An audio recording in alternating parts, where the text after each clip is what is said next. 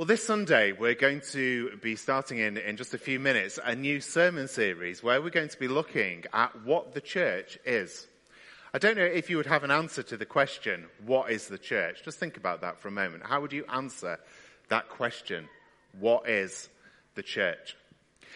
The last two years have, I think, for, for all of us, been really challenging. And that is true of the church as well, isn't it?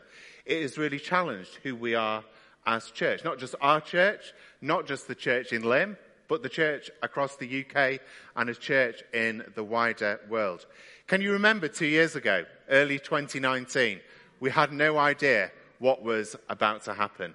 There were some news things going on saying there was this virus sort of that was passing around, but we didn't know what would come. Within a few weeks, we had gone solely online. Churches were closed for the first time since the reign of King John. I don't think any of us can quite remember that long ago. And since then, we have met in a variety of ways. We've become hybrid in how we meet. There are many this morning who will be joining us online, and it's great that we can do that. We've met in person in different ways. We've met on Zoom. But we're still church. We are still called to be a faithful people. So as the dust settles, and we hope it will really start to settle in 2022, what does it mean to be church in the world in which we're going to be living in? How can the biblical models of church and the, the examples that we find in Scripture help us to understand what church is all about? When we read the New Testament, what we find is that the New Testament writers use a whole range of different metaphors to talk about the church. Can you think of any at the moment? Just shout them out if you can think of any. The church is the body of Christ, perhaps the most famous of all. Any others? The bride of Christ? Come on, there's quite a few more.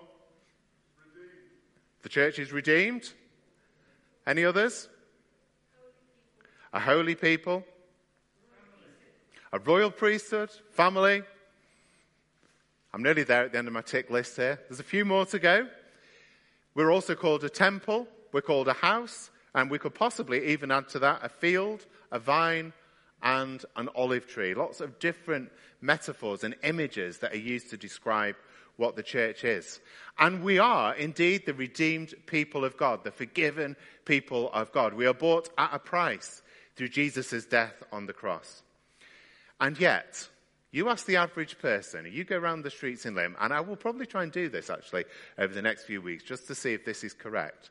If you say, What is the church? they will say, Well, it's that building over there. It's that building over there. Because the church, for the most part, is visible not by what we do, what we believe, or what we enact, but by the buildings that surround our towns and villages. And we talk, we don't make life easy for ourselves because we talk about going to church. We've probably all said that this morning. I'm going to church this morning. We talk about church as a noun, a named place that we go to. A bit like I'm going to Sainsbury's. And then we make matters even worse by talking about the church in the third person. I don't know if you've ever done this, I certainly have. The church should do, and then we go X, Y, Z, as if the church is an entity that exists separate to who we are. All the way through the New Testament, church is the all in people of God. It's something we are together. It's about a verb, not a noun, if you like. A doing word. We do church. We are church together. It also doesn't help to people looking in on us that the church is divided into all these different sections. Anyone want to guess at how many denominations there were at the end of last year across the world? Whatever number you think of is going to be more, is 45,000. 45,000 different denominations. Now, even in our local area, we don't quite have 45,000 of them represented, but there are a number of different denominations represented. We're not good at keeping unified. And so, what do we have to say about this? What does the Bible say into this situation that we find ourselves in? How can we be confident as a church, as churches, going into the world in which we live? Well, hopefully, over the next few weeks, as we look at different aspects of what it means to be church, we'll be unpacking some of those questions. We'll do it in church on a Sunday morning, and then we'll do it in our small groups as well, following on in the week. Well, we're going to um, start our series looking at the church by looking at what is really the first glimpse of the life of the early church. So if you've got a Bible with you, um, we're in Acts chapter 2, and I'm going to read from verses 42 down to verses 47. It's entitled The Fellowship of the Believers. They devoted themselves to the apostles' teaching and to fellowship, to the breaking of bread, and to prayer. Everyone was filled with awe at the many wonders and signs performed by the apostles. All the believers were together and had everything in common.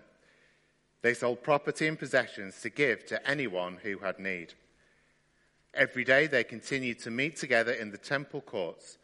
They broke bread in their homes and ate together with glad and sincere hearts, praising God and enjoying the favor of all the people. And the Lord added to their number daily those who were being saved. Amazing words. Just hang on one minute. I need to do a bit of furniture removing.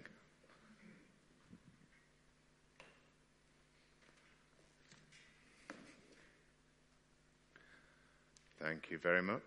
Just means I'm slightly more mobile. Well, Christmas is over, isn't it?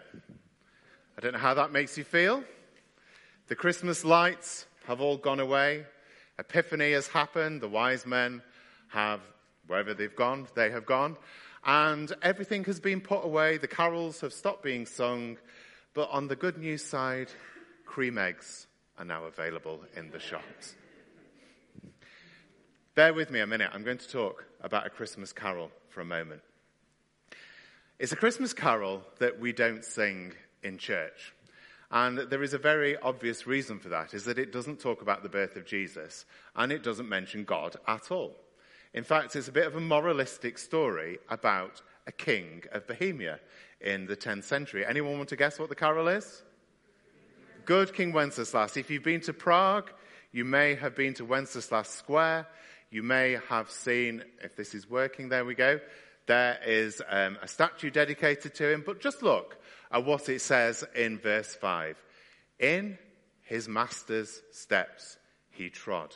And the image that this carol portrays is of good King Wenceslas walking through the deep snow, walking along, and he's so big and he's so strong that he creates great big holes in the snow, and his page walks behind him and puts his feet exactly where good King Wenceslas has walked. What a beautiful image to think of as we go into January. Now, Acts chapter 2, Luke draws the curtain back on the life of the earliest Christian community. And we get a glimpse to see what these first Christians were like, what their priorities were, what they did when they gathered together. If you know the book of Acts, um, chapter 1 in the book of Acts, Jesus ascends to heaven. The ascension takes place. Then there is a very short period of waiting before the Holy Spirit descends in Acts chapter 2. And then what happens is Peter stands up, he preaches the first sermon of the church, 3,000 people are saved. And at this point, Luke, the author of the book, sort of peels this curtain back and he says, well, this is what was going on in the days that followed. This is what the church looked like in that, in those initial period of time, those first days of the Christian church. And the question we have to ask ourselves is, well, so what? What does this teach us today? How can this encourage us and inspire us about what the church is about? How can this earliest image of church encourage us today? It says in John 14, verse 12, Very truly I tell you, whoever believes in me will do the works I have been doing, and they will do even greater things than these, because I am going to the Father. Now, those are the words of Jesus the words that Jesus spoke in John chapter 14. And they're words that are for us, aren't they? But they're words that were also for the earliest Christians.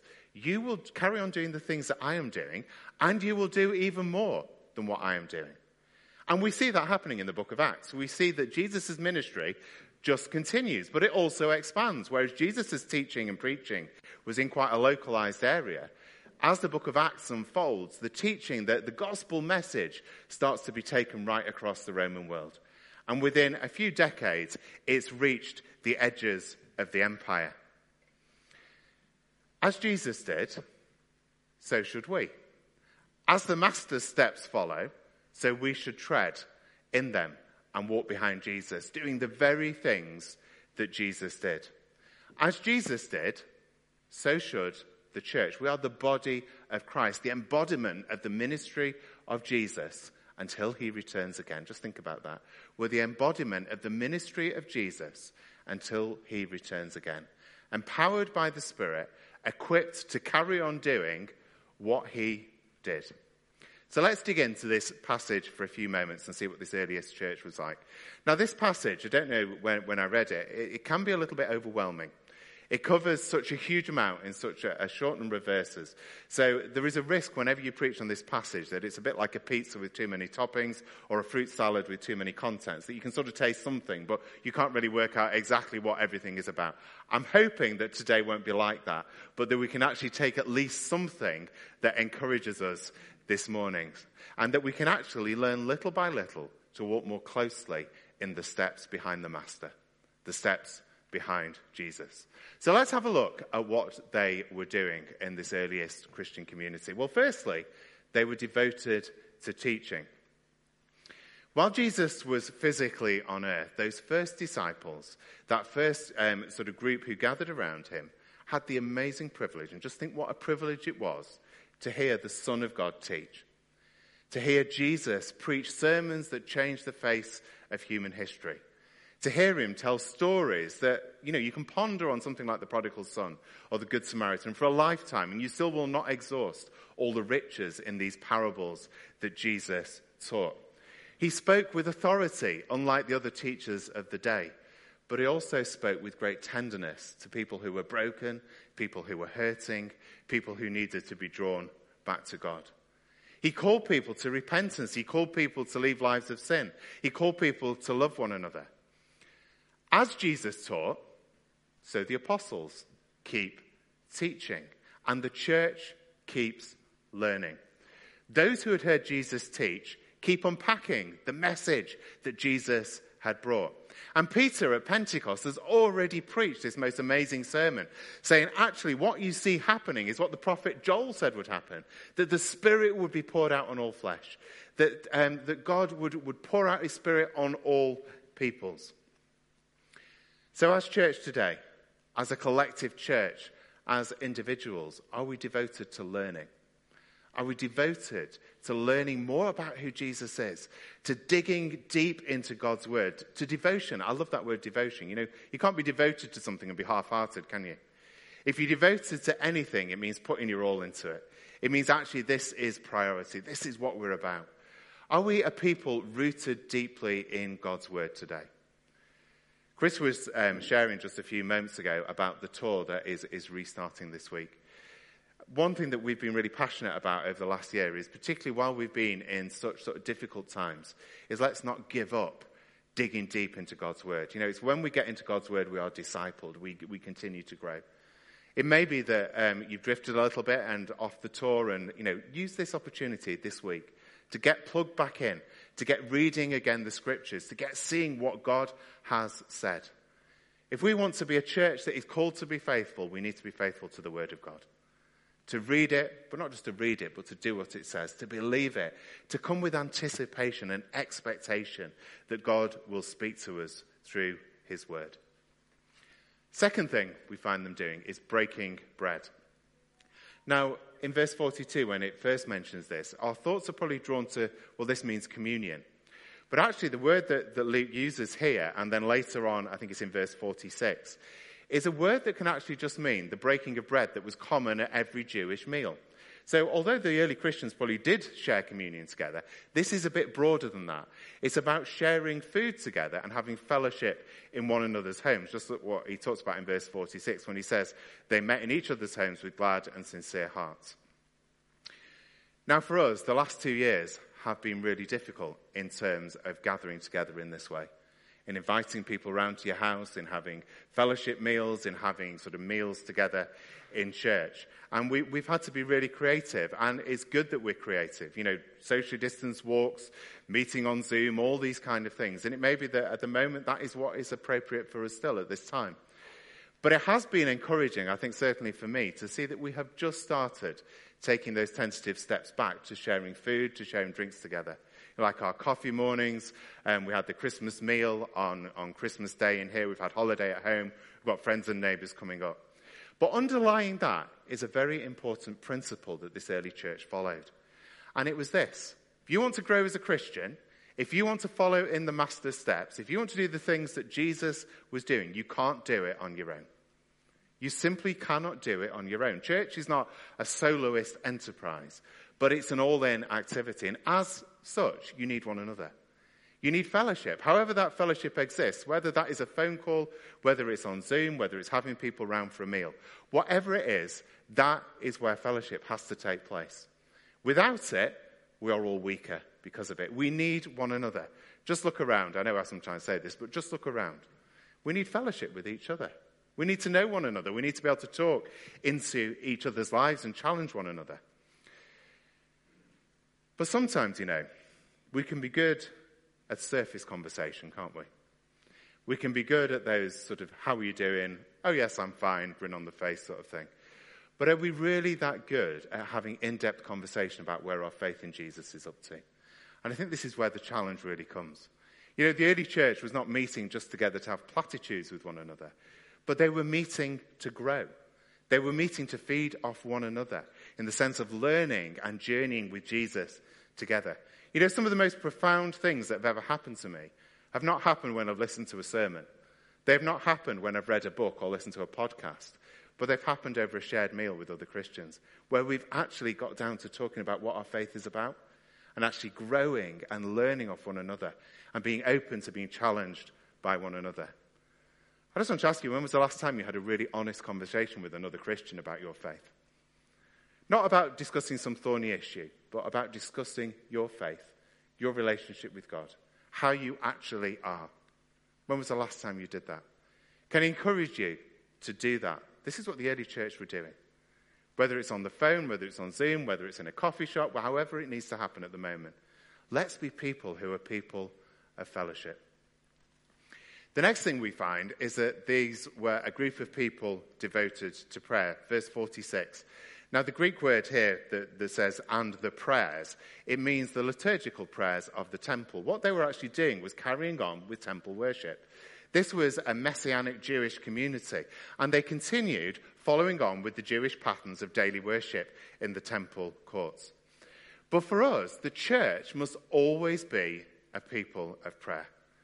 When we don't pray, when we don't gather in the name of Jesus to seek his will, not ours, but to seek his will, we become less than what the Bible talks about. We become less than this kind of example of church here. Now, we already have lots of opportunities to pray, don't we, as a church? Join us on a Monday night. It might not be every Monday night, but if you're free sometimes on a Monday night, 8 o'clock, we have a weekly prayer meeting in the lounge.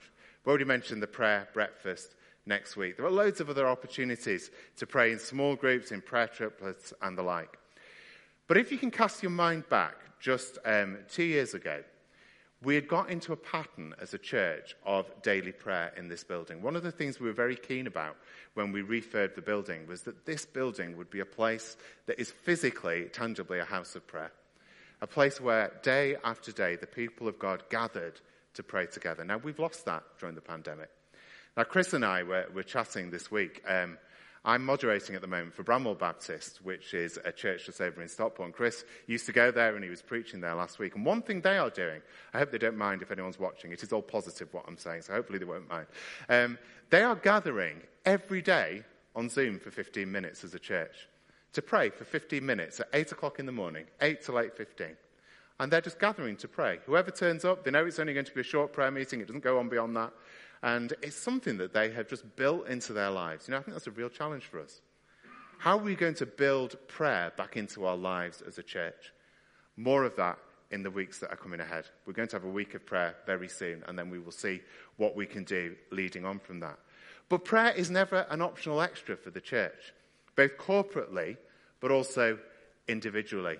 Look at what Jesus says in John 14. But when you pray, when you pray, not if you feel like praying, not if you happen to want to pray, but when you pray. Part of Christian discipleship. Go into your room, close the door, and pray to your Father in heaven who is unseen. Then your Father who sees what is done in secret will reward you. We are called to be faithful in prayer as church. That is what being a faithful people is about. We now move on to two things in this passage that are perhaps, if we're really honest, a little less like us. These first three things we can perhaps deal with quite easily, but the next one, signs and wonders. You see, for the early church, to be faithful to what Jesus was doing just simply meant carrying on doing the things he was doing. As Jesus went around healing and preaching and teaching and delivering people from evil, so the early church continued to do the same things. Now, as Christians, it can be very easy to go to one or other extreme when we start to talk about signs and wonders. Now, one extreme is what we would call a cessationist viewpoint, which says that actually the signs and the wonders, well, yeah, they happened, but they were for the time of the apostles.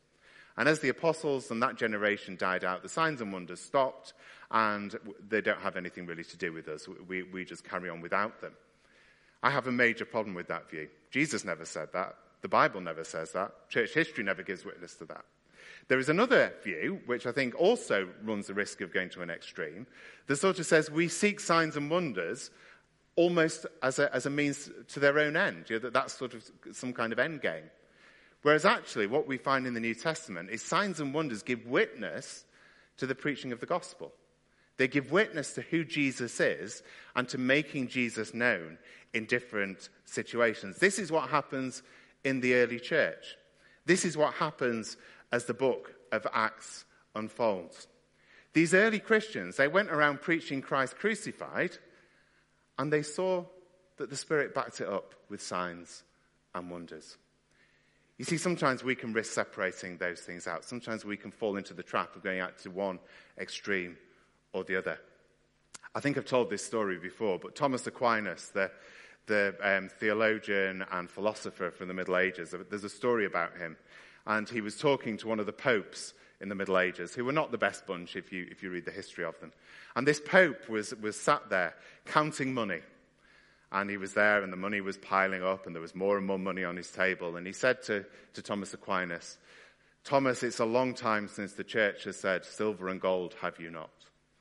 To which apparently Aquinas turned around and said, But isn't it sad that we can no longer say, Pick up your mat and walk? That the church had just abandoned the ministry of reaching out in love and compassion and expecting, not all the time, but expecting that God would show up in miraculous ways from time to time. Now, as the book of Acts continues, not everybody we don't see and we don't think is healed. Not every situation turns out to be a good one. You know, Paul is in prison, Peter is imprisoned, and if church history, if the, the centuries afterwards, the sort of legends that carry on is to be believed, many of the, the apostles are martyred. You know, not everything is going to be absolutely wonderful as a Christian. We will face trial and tribulation. But that does not mean that God doesn't desire to back up the ministry and the preaching of the word with events that point to his supernatural power. Do we come with expectation, as, as Carol has already prayed, that God, according to his will, not according to ours, but according to his will, will do things that literally blow our minds? Do we have any sense of expectation that that is the God that we serve? Do we have any sense of expectation? So, what does that mean? What does that mean? Well, to be faithful, to my mind, is simply to do what Jesus was doing. We keep praying. We keep seeking. We pray for faith where we are lacking. We seek the Lord. We, we pray when there are situations that we want and just long for God to intervene in. We do so knowing that we don't have all the answers to why God intervenes sometimes and doesn't in other times. We do so believing that God is good and that God is sovereign. Do we have any sense of expectation that actually this is part of our ministry today? I'm just going to leave that with you. We will come back to that question in a few weeks' time as we're going to be looking at what it means to be a spirit filled community. Because the church has always called to be led by the Spirit, to be empowered by the Spirit, to be gifted and equipped by the Holy Spirit. But let's ponder on that and we will come back to it in a few weeks' time. The last thing that we find in this passage is about sharing. Verse 45, quite an eye opener. If you're um, reading this for the first time, you might think this looks like some kind of communism. It isn't. It's nothing like that. Um, but actually, what it is, is about um, having the common good at the forefront of the church's sort of ministry. You know, in our society, we're not averse to helping one another, but we sort of think, well, let's help myself first, and then we'll help other people from what is left. This inverts that and says, we're just all in it together. If somebody has a need, somebody else meets it. If somebody has um, something that is lacking in their life that somebody else can fill, then that is what happens. And this is how this earliest church seemed to live. Now, this is not a blueprint. Um, other churches existed in different ways, but what it does show is the kind of heart that this first Christian community had a heart of generosity, a heart of sharing, a heart of deep fellowship with one another, where it really was the family of God. Do we have that sense of all in family together? Do we have that sense that actually one part of the body needs support? We're all behind. We're there. We support one another. We care for one another. Finally, in verse 47, it says they enjoyed the favor of all the people. What an amazing line. The favor of all the people. At this point, those looking in on this early Christian commun- community simply thought, wow, what is going on here? This is a community that is developing awe amongst other people.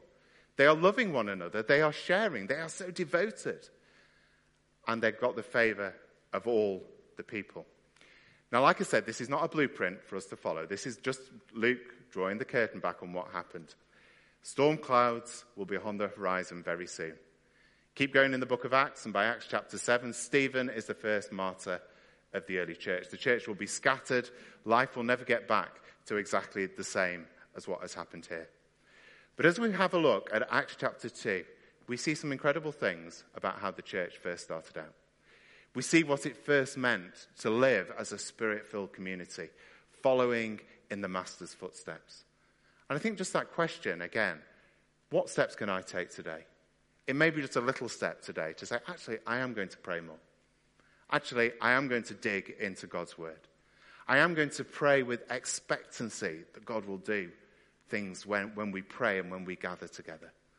I am going to just try, bit by bit, to keep walking and following after Jesus.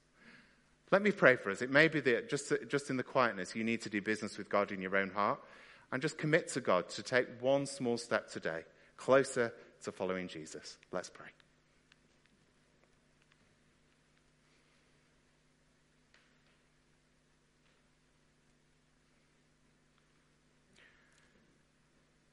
Lord, we're amazed by what happened in the life of the early church. And Lord, sometimes when we look at our church communities today, they can seem so distant from Acts chapter 2. Lord, we know there are so many reasons for that, and you understand them all. But Lord, I want to just pray that we will do the things that we saw you doing as church. We will be committed to the gospel ministry committed to preaching you crucified, risen, and ascended. And Lord, as we've already prayed this morning, just give us a sense of expectation that even in these difficult days, you will be at work in incredible ways. Maybe just in the quiet that, that you need to just commit to God to doing one of those things we've talked about today one small step to step forward in the Master's footprints. So I'm just going to leave just a moment of quiet. You, you may want to make your own prayer before, before God at the moment.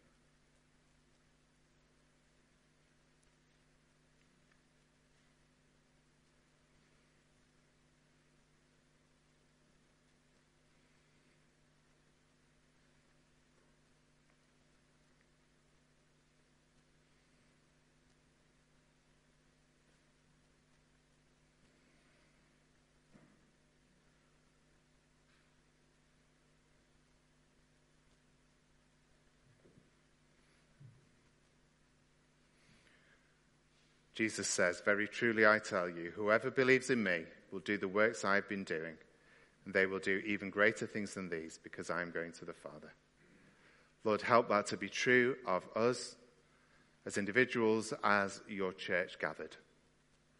Until you return again, may we be a faithful people.